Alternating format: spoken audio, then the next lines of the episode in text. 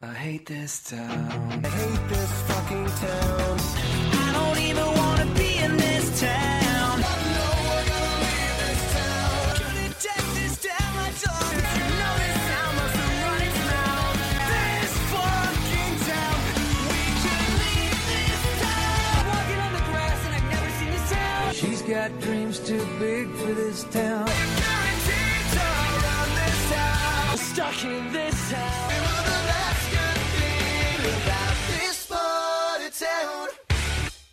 Hello and welcome to Gotta Get Out of This Town, a 2000 pop punk and emo pop retrospective. I am as always the Great Disappointment, and with me are the songs from this album. I am Girls Not Grey. I didn't know that was the bit we were doing, so I don't have the track list. This is, this is for the audience. I never tell anyone what is the bit that I'm doing at the beginning of the, the, the recording. Sometimes I can come up with a good response quickly enough. Sometimes I have to start going, uh, uh, uh, the leaving song. Given that no one listened to us, most of my objective in uh, in this in this podcast is just like to get people to just like I'm gonna I'm gonna uh, make you uh, embarrassed in the middle of the podcast. You are going to be very, very challenged to get an embarrassment out of me. I'm shameless. Fair. Um, what are we doing today? What what what is what what is happening? Where are we? What is this? Today we're covering AFI's. God damn it! I'm looking directly at their last album's title here. Today we're covering AFI's "Sing the Sorrow." Yeah, which is a sequel. Well, it's the, record. What is it? So last time we talked about AFI, it was like the previous record, which was some. It has the Hallow- It had the Halloween cover uh, with the Shy Guys on it. I don't remember the title of the record. It was "The Art of Drowning." Yeah, the Art of Drowning.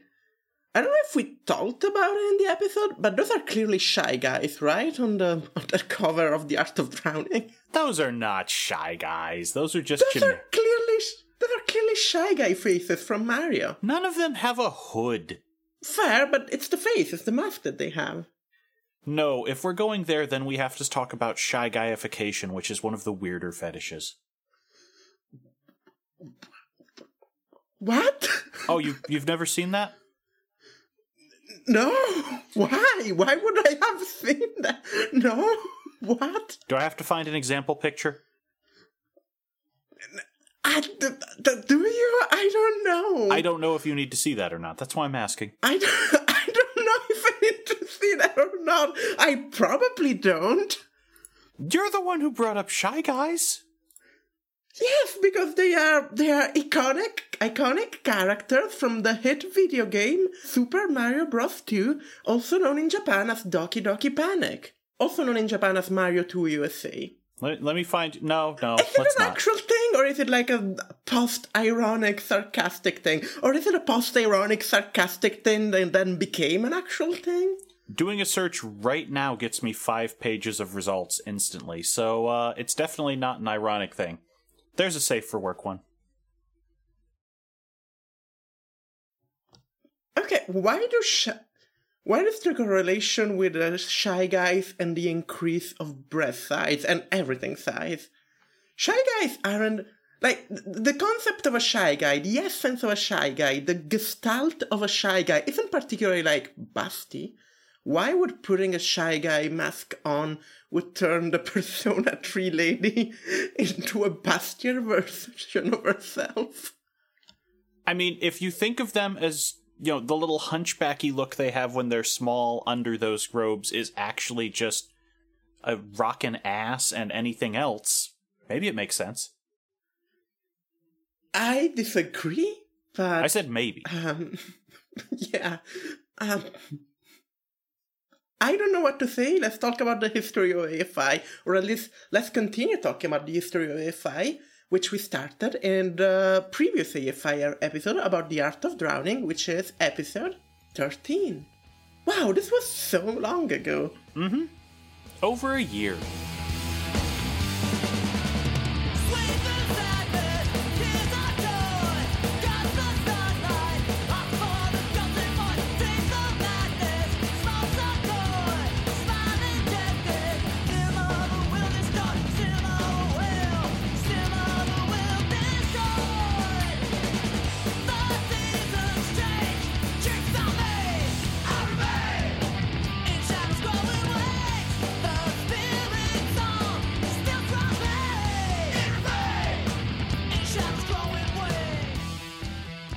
Anyway, after Drowning Drowning Panic, uh, they got their first taste of success with single The Days of the Phoenix, and in 2002, AFI was signed by DreamWorks Records as they became more and more of a known name in the scene.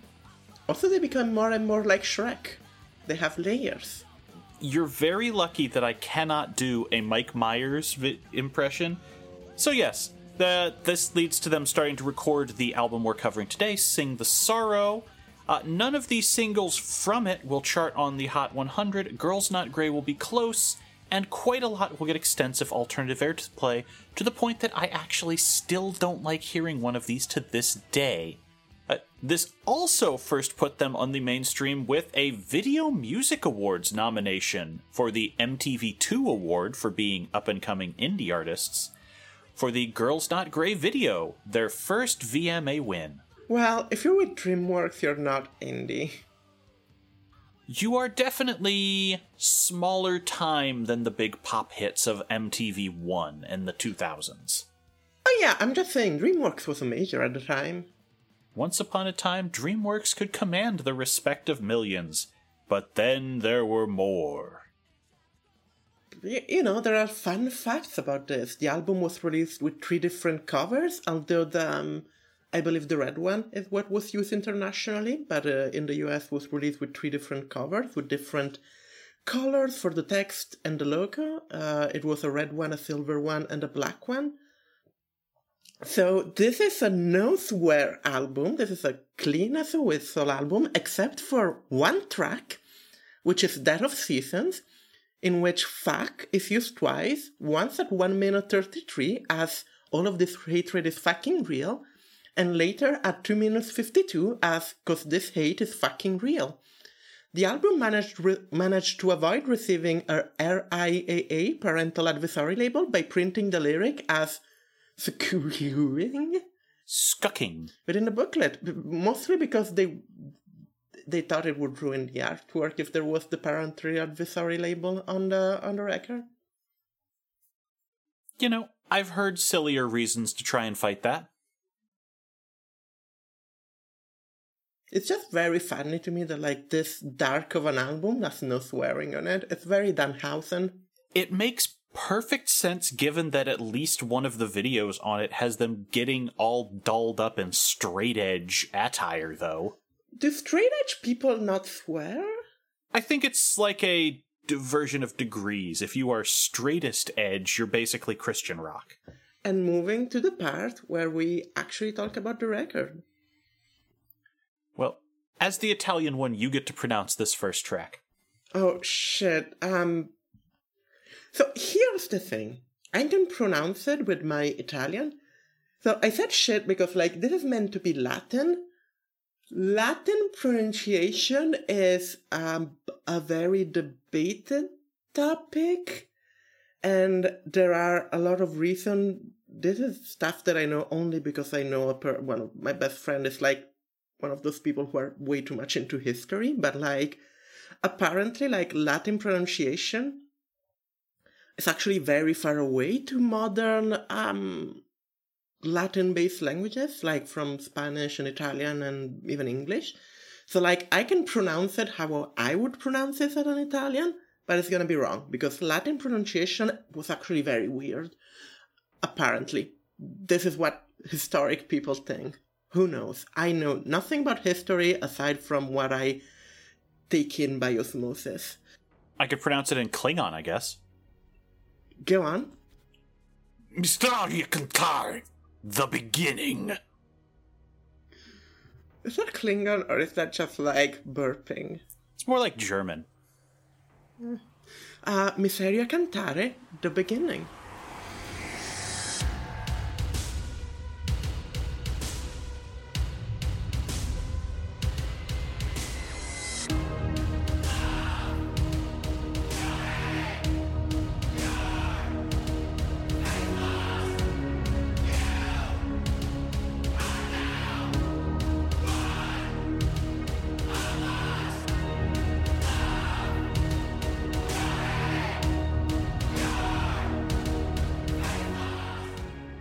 So this is this is an intro. This is like a Viking ass intro with all the chanting, and uh, there's like power metal record about Vikings kind of intro.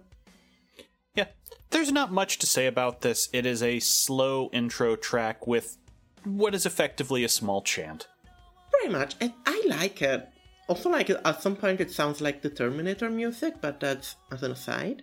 Ta-tan, Ta-tan, ta-tan. Oh, you better believe I recognize the Terminator music instantly. Also known as the Kenny Omega music. Also, someone is in the comments of this track on Genius going, listen to the album in reverse. Which would explain a couple of things, but also is stupid, and I'm not doing that. Given their like no cursing policy, what's the worst things that can be here if listen to it in reverse?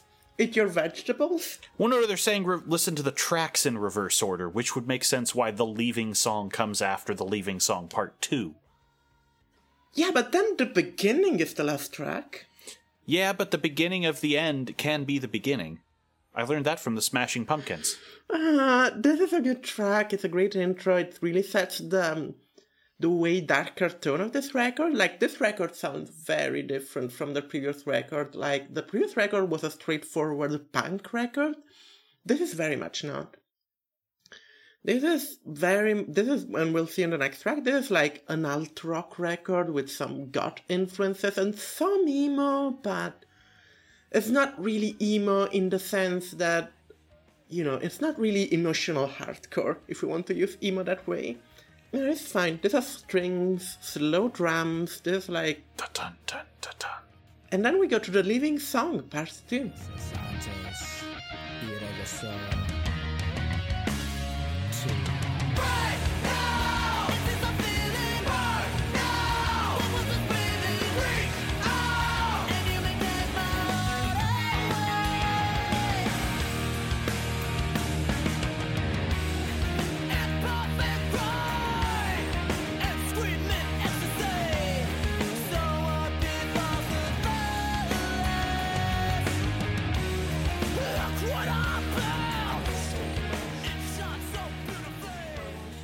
This is the one that I mentioned where everyone gets dressed up as vampires and straight edges up their arms so they can perform on stage. Oh wow, this is so fucking vampire y. Told you. Okay, so this is like. We should describe this because I feel that this is like their whole character sort of like forming here. Like, they had a video on Day of the Phoenix and shit, but I feel that they find their aesthetic here. But I think they're going to give this aesthetic up by the next record. They're really going for the sort of 2000 version of the goth vampire thing. And I feel this is the first time we see it in the mainstream. Like we've seen it with um, My Chemical Romance, but they were not charting at the time with the record that we talked about. So I feel this is the first time we actually see this kind of like very polished, sort of like emo, but turned into like glam, turning turned into like sexy vampire shit, kind of aesthetic popping up. I don't know if you remember anything else with this kind of thing that we've seen before, but this feels like the first time this shit is being bro- brought in the mainstream. Or at least in the 2000 version. In a year or two, we're going to have Queen of the Damned, which takes Anne Rice's novels and really leans into this vibe. This feels like the beginning of when, like, that kind of the scene aesthetic, basically. Like, it will evolve from this. This is still, like, the very gothy version of it, but uh, because like, look at this video, they, they're all like, they're very My Chemical Romance before My Chemical Romance was big. I think of My Chemical Romance in this era as being more like the school marching band found mascara. I mean, yes, but you're thinking about the Black Parade, though. Yes, because that's where they came onto the scene for me. I haven't listened to anything prior to that, and I mostly know their closing albums. You have. We had an episode about no, it. no, no. No. I'm saying like in my casual living before we started doing the show. Uh, Before your life changed forever, thanks to our show. It kind of has, to be fair. Before you became a pop punk expert. I can now put that on my taxes. Yes. See, I'm, I'm sure this is a joke, but American taxes are the weirdest thing that I've ever seen, so I would not be surprised if you can put our podcast on them. Oh yeah, I absolutely can. I've put down money for things. I pay the hosting. The the point of American taxes is so that I, a small business owner, can get approached by various news networks to give my opinion on things. I don't think I don't think most most uh, American media networks will really enjoy your opinion on most things. You know, it turns out they don't use the footage much. I'm pretty sure that um, they don't really enjoy the whole kill all billionaires kind of thing you've got going there. Well, I don't say that part into a hot mic. What do you think I am, Robert Durst? I don't know who that is. I know about Fred Durst. Robert Durst is the guy who had an entire documentary about whether or not he killed his wife that ends with him not realizing his mic's still on while he takes a piss and he's like, What'd I do? Killed them all. Ha ha ha ha. The Leaving Song, Part 2. That's a good song. At some point, there's the bridge, which is just Brock Lesnar entrance music, which was weird, but that's fine. But it sort of feels like another intro. This was a really weird choice for a single, I think, because it's not very melodic. I don't know. I think this is a very good way to sell this band to you. I think this gives you a really good vibe of we're gothic alt rock. Sometimes we're going to be more aesthetic than actual music industry style, and this is a good way to get that out. It's a lesser hardcore track that uh, you can push a lot of aesthetic with.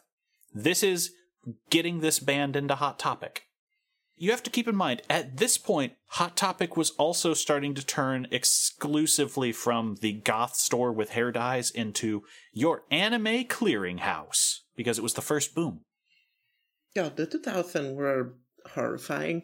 Uh, and then we move into Bleed Black. You don't want to you don't want to discuss the fact that this song has a bunch of random bits in spanish where he's talking about uh dematerializing and coming back from the dead I have not looked at the lyrics at all, but you can talk about the lyrics if you want. Uh, they're mostly goth poetry yelled at you, but there are a few parts where it's just straight up Spanish talking, I've been here before and have returned, or I return here and begin again. it's like, okay, yeah, cool. This whole thing is about you being some kind of ghost that will not die.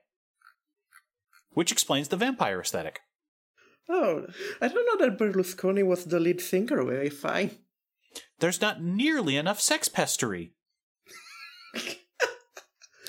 There was like this really fucking grim newspaper excerpt that was like, here's what all of the candidates to the Italian presidency think about gay people.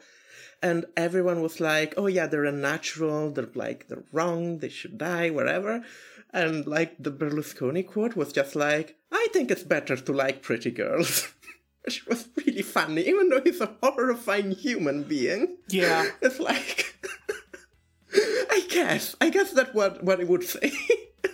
If I were a less moral individual, I might resemble Berlusconi more. I mean, I, I think this podcast would be great if you had Berlusconi money. Oh, I thought you were going to say Berlusconi energy, but yes, if I had Berlusconi money, that might also help. No, I think that the, the energy would make it worse, the money would make it better. I do appreciate your energy. It's the right amount of that, not uh, too much amount of that.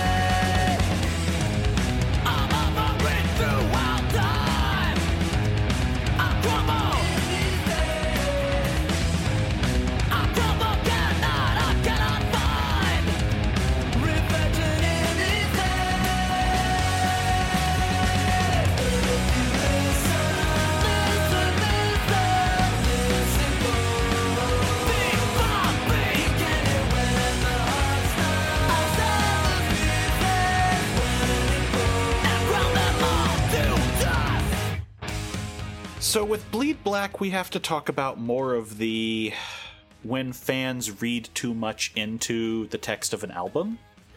Oh, is it genius time? It's genius time. Genius time! Genius time! Genius time! Bleed Black might be the beginning of our reincarnation story. It is said that the album is a complete loop, and Miseria Cantare is not the true introduction to the story. Since this has references to heartbeat stopping and heavy breathing, we might be able to assume this song is the stitching or the transitional period between death and birth. In a short film released with this album, Clandestine, which I didn't look up because there's really only so much effort I'm going to do on an album this long, Jade retrieves a box that appears to be a sacred theme throughout the film. It is imprinted with the same leaves on the album cover from a bathtub in an empty house filled with a black fluid, a representation of bleed black. The intruder after Jade causes him to try and escape being discovered, so he leaps into the tub and disappears. When the intruder watches, there will be no box and no Jade as it drains. Why, why are we doing Kingdom Hearts plots now? I don't know. AFI is a band that very much has darkness energy. Uh, but yeah, did we ever figure out what was in the box in the Kingdom Hearts games? The giant block box someone was carrying around and like the Maleficent was looking for, I Which think. which game was that in?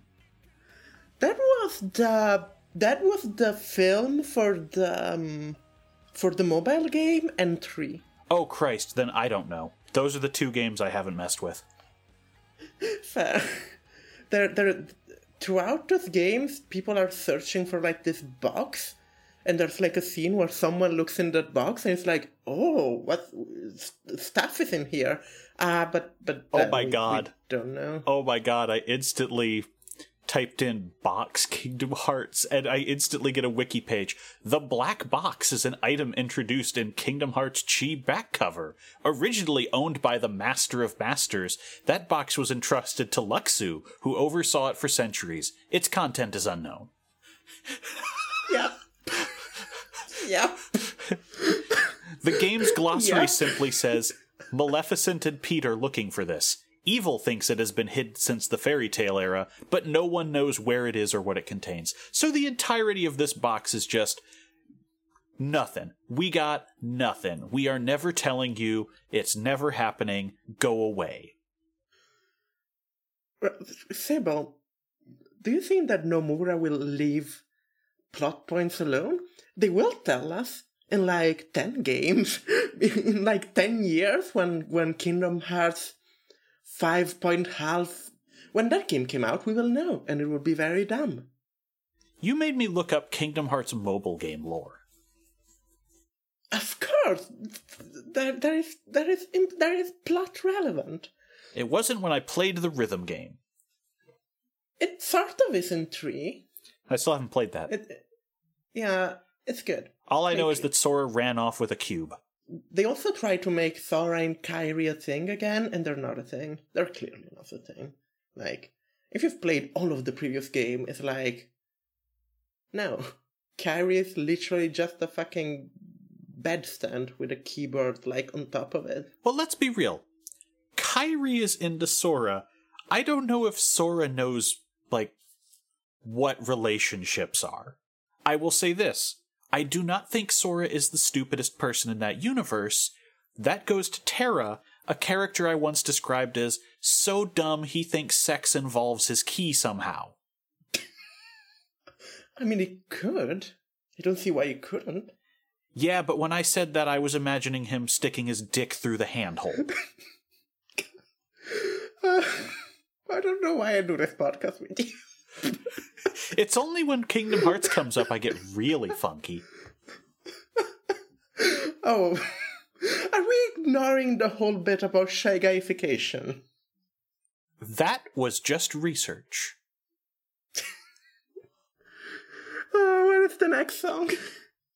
Uh, Bleed Black is fine. It's sort of like a Bad Religion song. Uh, a lot of this record has very Bad Religion vibes. Um, they have they do the whole like chanting and the whole big choruses, but with a lot of more goth vibes. You know, it's like Bad Religion, but way darker, way like sort of melodramatic. It's like Theater Kid Bad Religion, basically.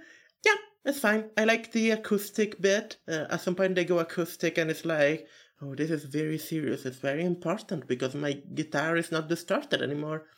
And uh, there's a bit of butt guitar before the chorus, which is a very dark contrast with how bright and like sort of like pop the chorus is. This is good. I like it. we're still in the early phase of this record where the lyrics are pretty low and sparse compared to some of their prior albums. It's it's interesting because this is a longer song. It's over 4 minutes. It's not the longest, but it's also got very sparse, very short verses and more than a little of it just kind of blends into the background like a murmuring chant. Yeah, there's a lot of. Um, they don't always do classic pop structure here. There's a lot of just playing around with music. Again, there's an acoustic bit, there's like some bass guitar. It's very proggy in that way. They just throw everything at the wall in these songs, which is fine. I enjoy it. I agree. It's just sort of hard to discuss because unless we want to go complete Pizzagate down the rabbit hole discussing every potential theme of this record, like we're a genius annotation, it's really hard to discuss it as a coherent whole track to track. That that that is fair. Um, They're goth poetry over very dark tonal songs. Okay. Um. Yeah. No, this is fine. I'm curious to see what happens next, because I honestly thought this was the record when they went really pop, and it is not. This is like it's not punk. A lot of people didn't like this because it's definitely not a punk record. But uh, it is it, it is very much like an alternative rock, sort of like very very dark, like sort of goth adjacent record and it's fine. I, I really like it. Um, I know that what comes next for them, or at least what comes next in like three years, is Miss Murder, which I remember that song from the radio Oh, and stuff. yeah. I don't know if you do too. And that is like that is pop. That is like straight up pop. So I wonder. Yes. Yeah, their next record is really the breakout. Yeah, I wonder if like the next record is like all like that, all pop, or if there's gonna be more nuance because this is not that. Like this is not Miss Murder. This is a lot more interesting than that. I feel. I don't think Miss Murder is a bad song, but like this is kind of like really good shit. This record, I really enjoy it.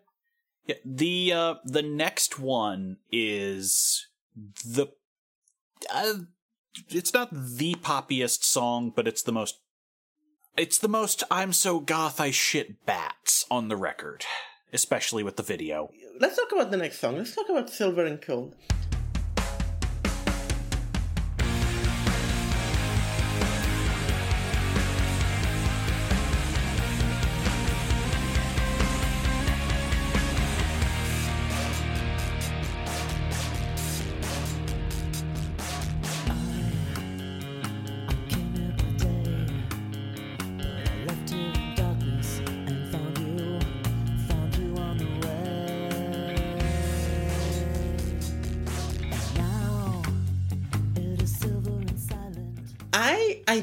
Saying. I also really like it. This reminds me a lot of uh, All About Eve, which is like an old like 80s, 90s sort of goth pop band. Yeah, I, I like it. This is very melodramatic. It's very sort of like, as you mentioned, like very goth in almost an exaggerated way. But it's very pleasant. I love how moody the guitars uh, the guitar is in this. That's good shit. Like, you need to be into this, right? Like, other songs on this record have some sort of nuance and have a lot of, like, genuine darkness to them. This is more the kind of, like, wink wink, not wink wink, but like, this is more the kind of we know what we're doing. This is less evil vampire, more sexy vampire kind of thing, but it works. I, I think this is pretty good. The video is a farce. Do you want to explain it to our audience who didn't have the pleasure of watching it right now? Yeah. So, uh, what the people who were at home did not see is the fact that one member of the band is on a bridge about to jump, and everyone gets a phone call, and they're gonna rush out and save him. And halfway through this, they suddenly get in a car and start doing real bad action scenes. And meanwhile, our depressed friend is hucking his things over a bridge one by one to make sure the water's real. Gotta get rid of my coat first. Gotta get rid of this shoe. Oh no, I'm so sad. It's basically a Tokyo Dome Naito entrance.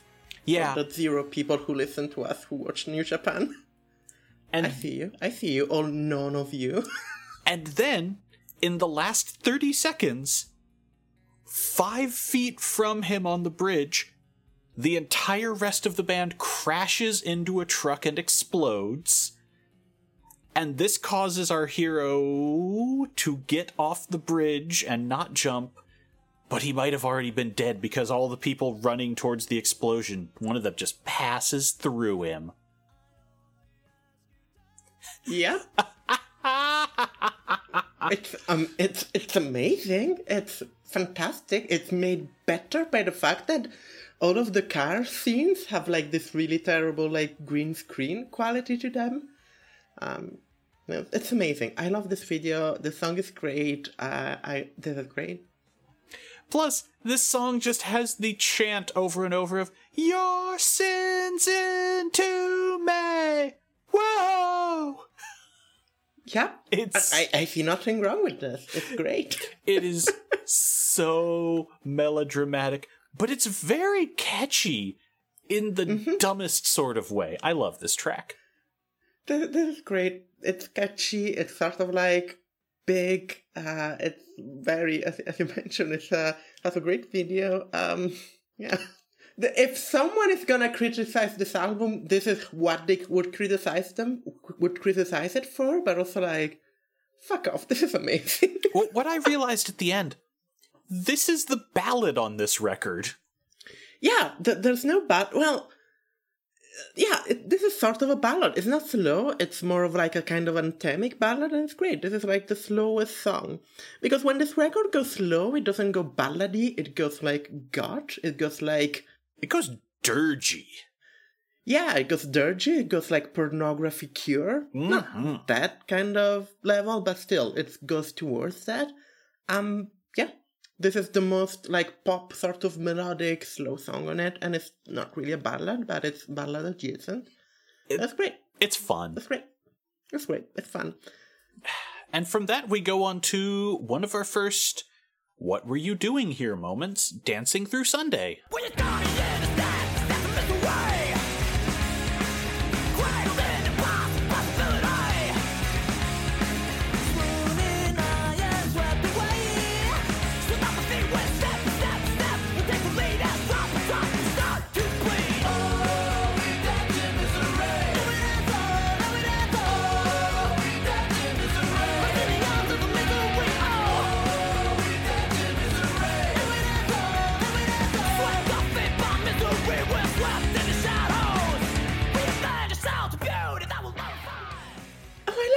Dancing Through Sunday. I think it ha- it's a really good break in the middle of the album.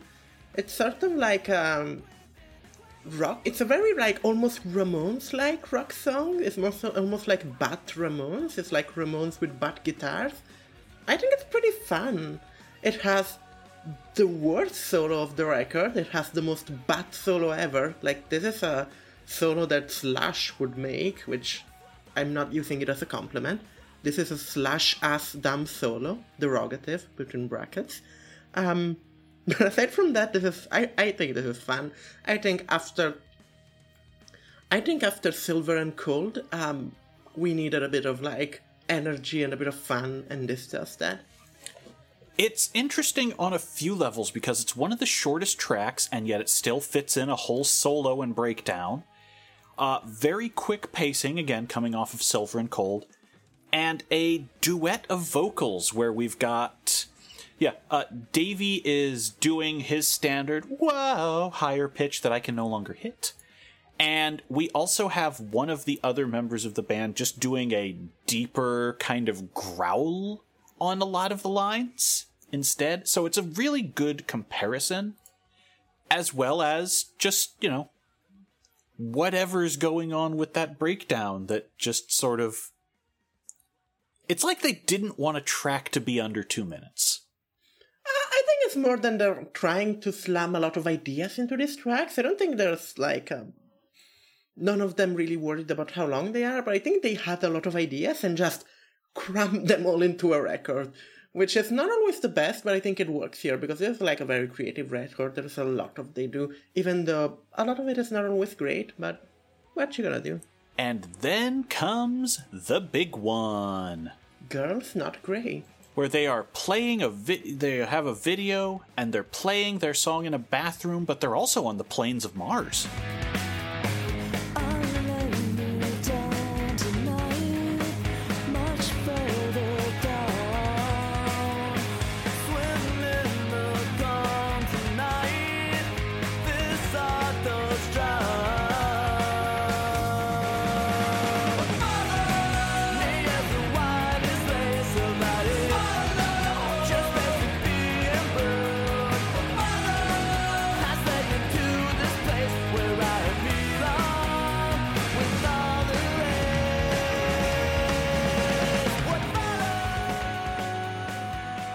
Yes, this is sort of like the Alice in Wonderland video thing, where they sort of go from like a fantasy world, from like a, to a fantasy world to like a sad city thing.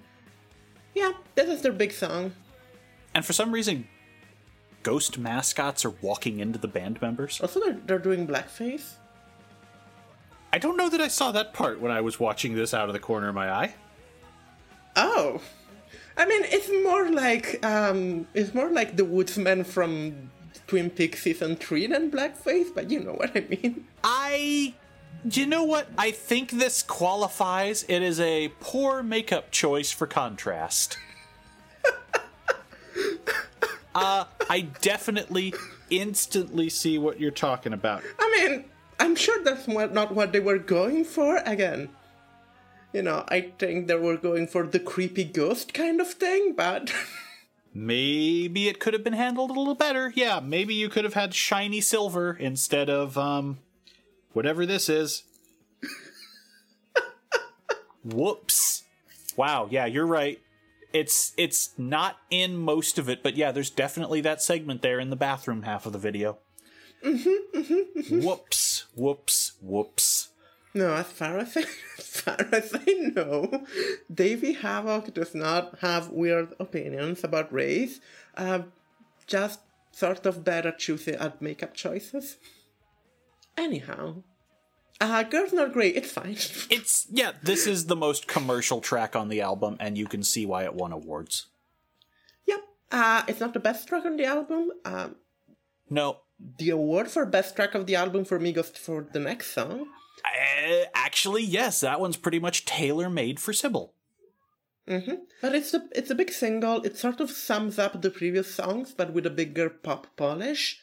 Um, anthemic choruses, sort of a bit dark, not as dark as other things on the record. More straightforward. There is less weird shit in the song. Uh, a lot of the other songs on the record are really fun because they have always weird bits in them. Like the guitar will go very batty at some point, or there will be an acoustic bit. This doesn't have any of that, but It has been almost 20 years since this song came out, and I still think it's overplayed and don't want to hear it again. Fair enough. Uh, I think that's a California problem, though. Uh, Yeah, it's probably the fact that I listen to alt rock radio and, you know, AFI still gets a lot of airplay there, but yeah, I mean, that will happen. it will. I don't.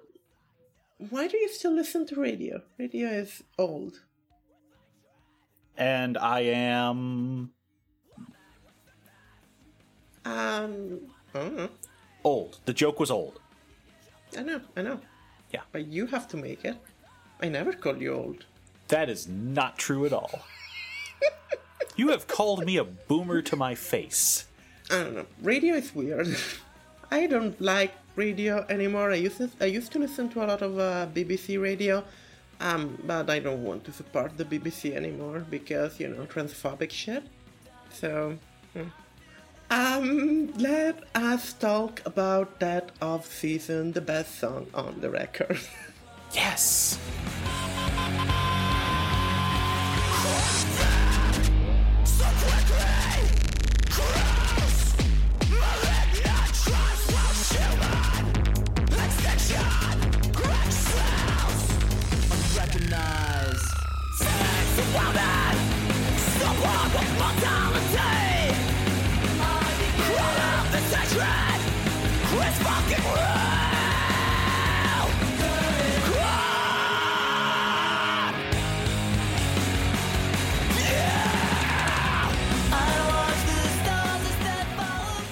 Ah, the, the, the song goes places. This song goes a lot of places and they're all great. So, first off, this is just a blatant, we're not hiding the metaphor. The song's all about depression. Mm-hmm.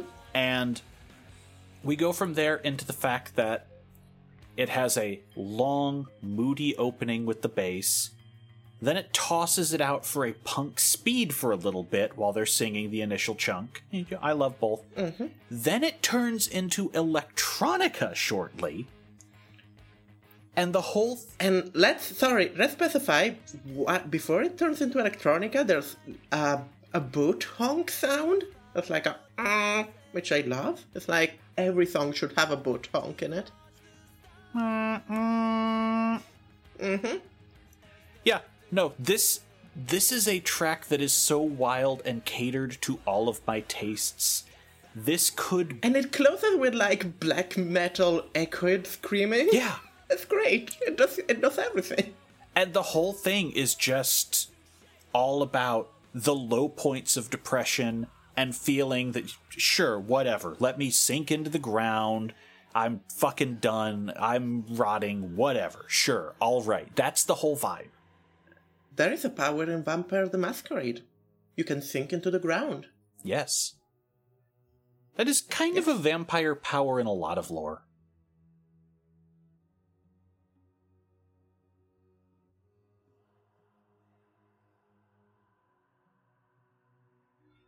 Yeah, no, this this is probably my favorite track because it's reveling in being such a weird tone, but also it's the only time we really get into synthesized instruments and any kind of digital performance instead of actual live recording in a studio.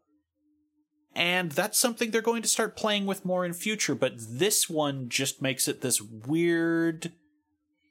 It's like the color out of space. It's this thing that is so alien compared to everything around it, and it everything it touches comes back weird. Uh, Jade Puget, which I think is the guitar player of the band. Yeah, he's the non guitar player. Yeah.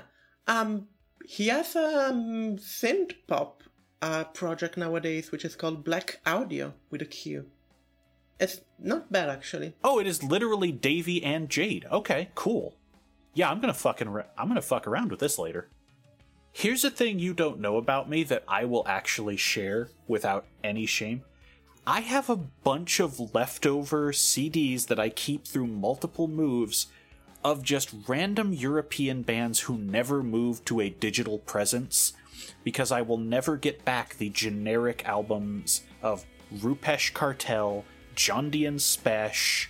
Uh, there's three or four of them where it's like, yeah, it's generic synth pop, but it's my generic synth pop. God damn it, and I'm not letting it fade away into nothing. And then you say that I shouldn't call you a boomer. I am a preservationist and an archivist, thank you.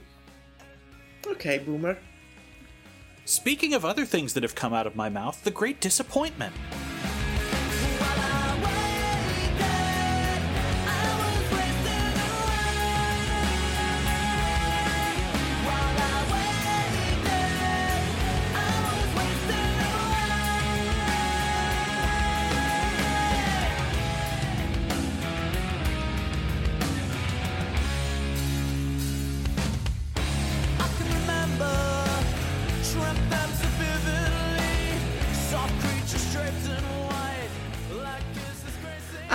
Pretty good. This is feel like what SR71 tried to do in their records and always failed at. This is sort of an alt rock, batty, slow, sad song. And it reminds me a lot of a lot of the bad stuff that was going on at the time. Uh, but it's good, it's unique. It actually has some genuine darkness to it and some like heartfeltedness, and it doesn't feel cynical and it actually nails down the dark tone of the of the mood without going too hard. There is like some hard guitars. I'm here talking about bad stuff, not going too hard, which is like yeah, great. Um, this is gonna gonna sound great. But yeah, i- it's that kind of alt rock, kind of sad song, but it nails the um, the darkness. It's not a lot of the you know rock kind of you know this is a sad song. We're manly men, but we have emotions. Always feel cynical. Always feel like okay, they're either going too hard or not hard enough with the guitars, and it doesn't really ever gel with the rest of. This is perfect. This is what those bands were trying to do but with a gut edge that really like makes it work and makes everything gel together into a whole. This is a good song. So, you're also underselling some of the details that make this into the biggest goth dirge on the album. It is the longest track by a mile at five and a half minutes. I'm not.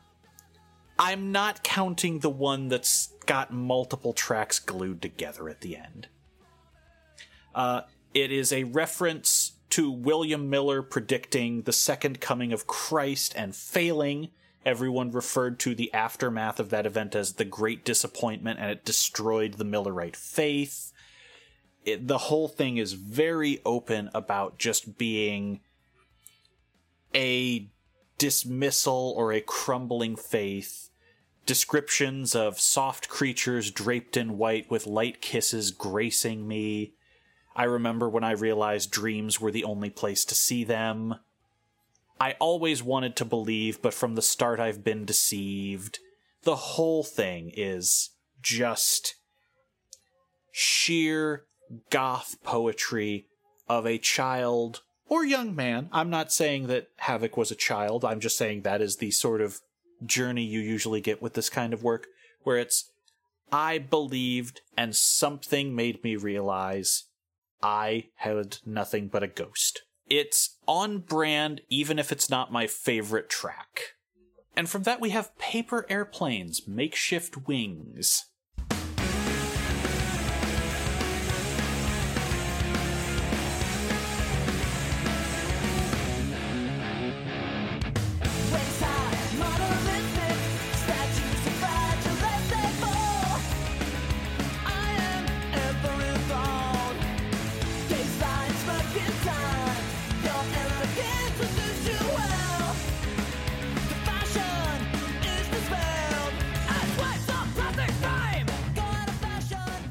Crush 40 song from a Sonic game, but God.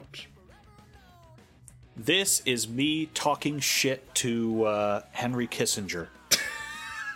Okay, go on. Dancing in the rain of descending ash, dancing on your grave, I'll see you all falling. Dancing in the rain of descending ash, dancing in your dust, I'll see you all falling. I'd stop it had you a heart. Uh, but no, this is on, this is like the punkiest song on the record, and it does sort of in place feel like what if Crush 40 had had seen haircuts.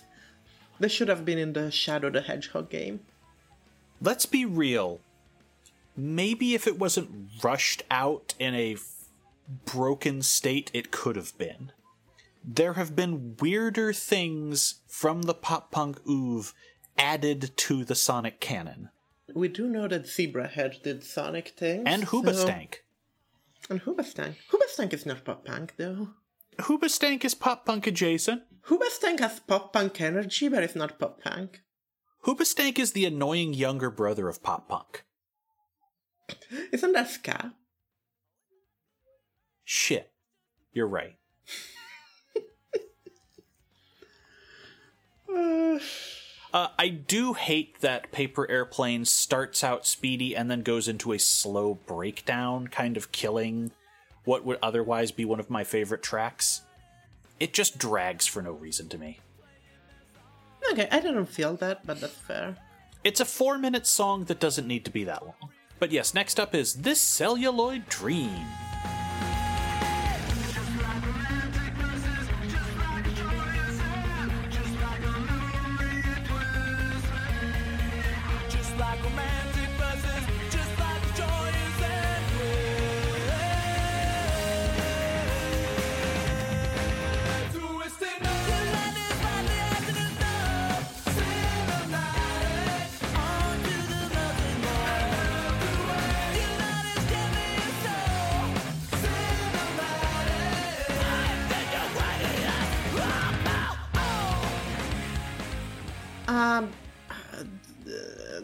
A filler song. It's fine. It doesn't. I don't have anything particularly different to say about it than with the previous song. Uh, the pre-chorus is cool, where they sort of tone everything down and make everything really dark before going into the big chorus. That is a cool songwriting trick, but it's fine. It's a bit of a filler. I enjoy this, but I don't have a lot to say about it. Uh, the the lyrics are about how it's decay and everything melts away and turns to dust and becomes nothing but uh, shadows of the original. But in that, there is also the fact that I do love this track just because it sounds like a chart I would have to do gallops on in DDR. what? Sure. I, I, I don't know much about DDR, but sure. There is a certain type of beat pattern where instead of it being step, step, step, step, or step, step, step, step, step, you need to quickly match your movements by sort of galloping, by leaping and landing both feet in succession in the pattern with the beat. That's it. This has that sort of uh, that sort of pattern to it, and I like it. I think it's a very different melody that goes with a song that would otherwise just be "We're all going to get old and die, Warren." Is DDR like Guitar Hero where people make custom charts for it? Oh God, yes. Could do you figure that this whole record could be played on DDR? I guarantee if I do a search right now for AFI step files, I'll find some. Uh, yeah, there are quite a lot. Most of them being used in. Uh, there was actually one licensed AFI song. Let me find which one it is. Fuck, it's not giving me the artist. But yeah, they're showing up among at least one of the European releases had some. Either way. yes, that's a that's a thing that I could go down the hole of, but long story short, yes. Can we expect an AFI DDR stream soon? I do have a pad, I just need to get the space to set it up. I have one of those big steel pads. Cool. You should go into streaming so we can increase our points of user acquisition. You trying to say that without bursting into flames was one of the most awkward things you've ever done, Ellie. Oh, come on, I'm great at being evil. I, I think you might also just be bad at self promotion, but that's a different story. What is next? Oh, it's the soft boy folk ballad next. The very minimalist The Leaving Song Part 1. Walked away,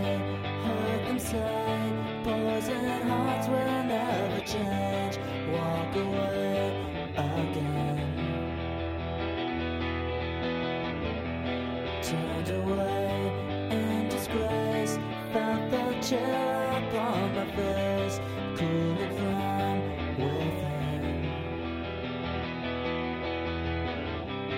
Hard to notice. To make like a tree and leave? Uh, the Leaving Song is incredibly minimalist. It's very quiet, just a lot of murmured things underneath. Uh, but yeah, when you described it as the soft boy folk track, that's a good descriptor. Yeah, this feels like an Elliott Smith song, but not as good. this is like um between the bars, but with less charm and less, you know, of that kind of Elliott Smith sort of like simple but functional songwriting. Mm-hmm. Uh, but Home is Nowhere.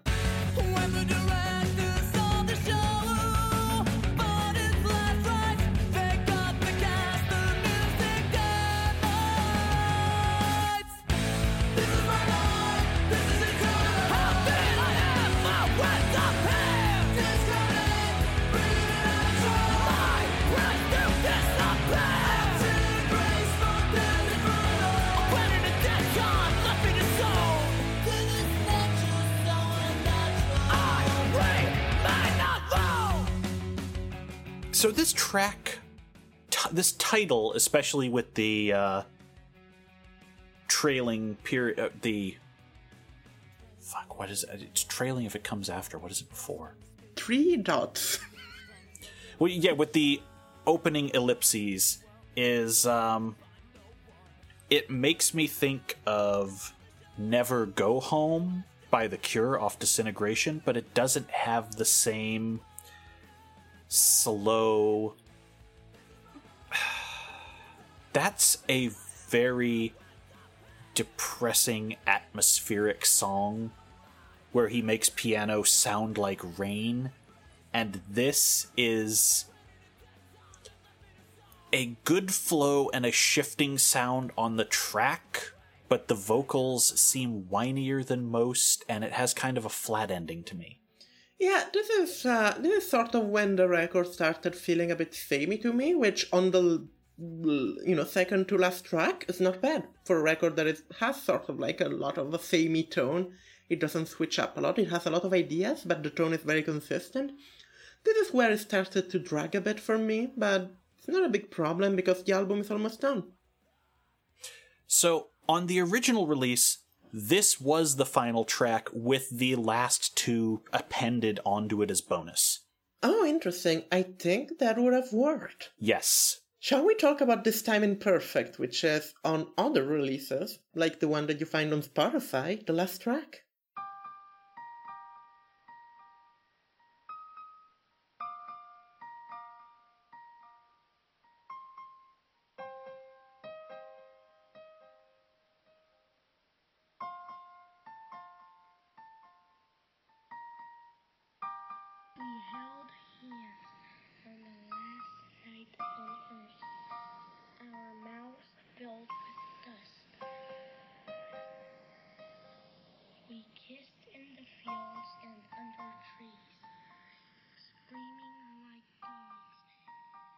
Yeah, so that is composed of two tracks. The first half is the spoken word,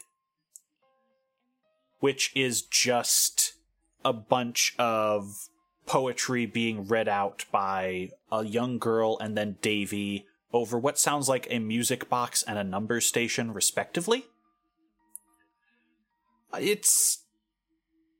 There are some good lines in it. I like it it feels like it's trying too hard to be Godspeed You Black Emperor's The Dead Flag Blues in places. Yeah. yeah. We held hands on the last night of earth, our mouths filled with dust. We kissed in the fields and under trees, screaming like dogs, bleeding dark into the leaves. If I wanted straight up poetry over minimalist piano sound, there is better people who do specifically poetry and not punk music that are better at this. I don't think this is bad, I just think it's sort of unremarkable poetry. I think it creates a okay mood, but it would be a better mood if there was something more musically going on. Because you mentioned Godspeed Black Emperor, but like, they had a lot going on musically in that Flag Blues, uh, which this doesn't. This is sort of like the plinking piano, and that's it. And it's like, okay, then I'm gonna judge it on the quality of the poetry, and the poetry is fine. It's nothing impressive. No, it really does feel like someone is just going, I could do that song after hearing Dead Flag Blues the first time. And then it's like, hey, you know what? You know what makes that one hit so hard? It's that it's very sparse. That's uh the spoken word is incredibly dense and not in a way that makes it feel like it's oppressive. It makes it feel like we just wrote too much and we've got to get it done. I do like the vocal effect applied on the voice for this. I think if the song was if there was more musically going on, it would they would create a really cool vibe, but there isn't. It's just piano. And then from there we go to This Time Imperfect.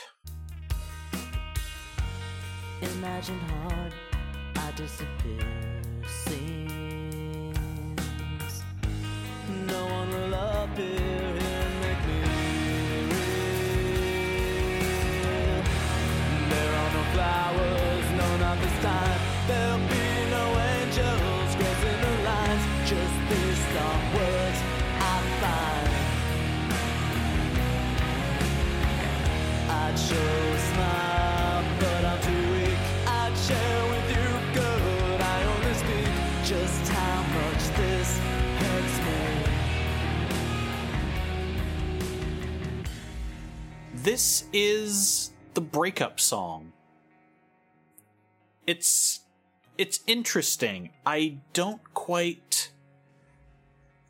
I think it's a real solid closer. It's low key, but it builds to a couple climaxes in the middle.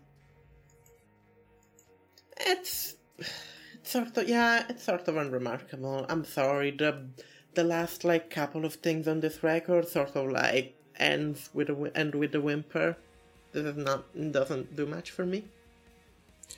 I definitely see why you would put these as hidden tracks, not things you're mm-hmm. advertising. Especially the second. I could see the um, the spoken word being a cute way to end the record, but the Time Imperfect is just like a okay track that could have been easily cut from the record. Yeah, and on a couple of printings, it has been.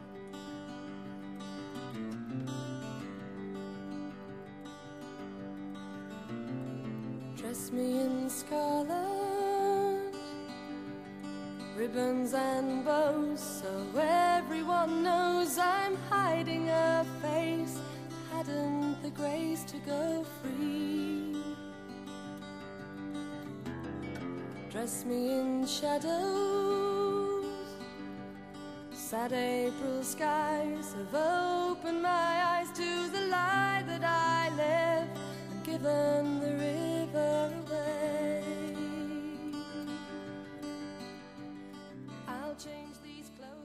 And this is the record. Let's talk about final thoughts.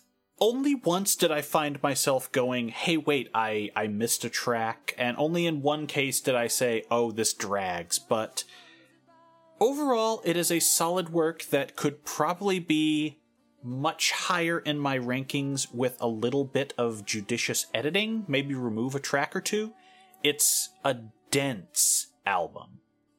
I really enjoy this. This is not a very punk or pop punk record, especially in structure, because there's not there's one big single, but there's not a lot of pop going on. There's not a lot of like, you know, kind of catchiness, and there's not a lot of songs songs. But I was expecting a, um, you know, I was expecting a swerve into pop for um for AFI, and this is not a this is actually a really cool, like sort of alternative rock, kind of moody gothic album, and I'm into it. I think this is really cool shit. Um, Yeah, I please don't take my criticism to mean that I hate this. I think this is an 8.5 or 9 out of 10. Yeah, to me, where uh, their previous record was a solid four out of five.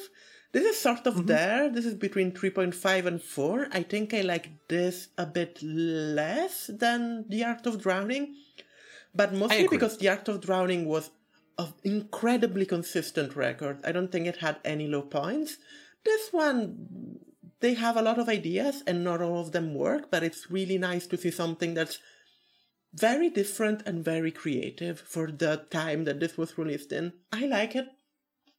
Uh, you telling me that two members of the band went on to have an electronic side project is the missing piece I needed between how this album becomes later AFI and what this is all growing into. Maybe next time we talk about AFI, we'll have your thoughts on their on their side project. Uh we will not because the first album from Blaqk Audio will come out after the next AFI record. Same song, different chorus.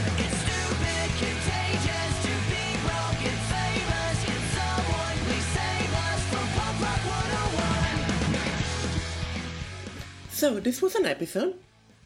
You can, as always, find us at our website, getoutofThistown.com. And you know, if you're on Apple Podcast, if you're on Amazon Music, if you're on whatever thing that you're listening on, leave us a review. We like reviews. Or you could email us, but I don't remember our email, so just go on our website. Our email is there. Um, do you have anything to plug, Sybil? You can find all of my projects at hellscaper.com. And you can, as always, find me on Twitter at ACC the Moon.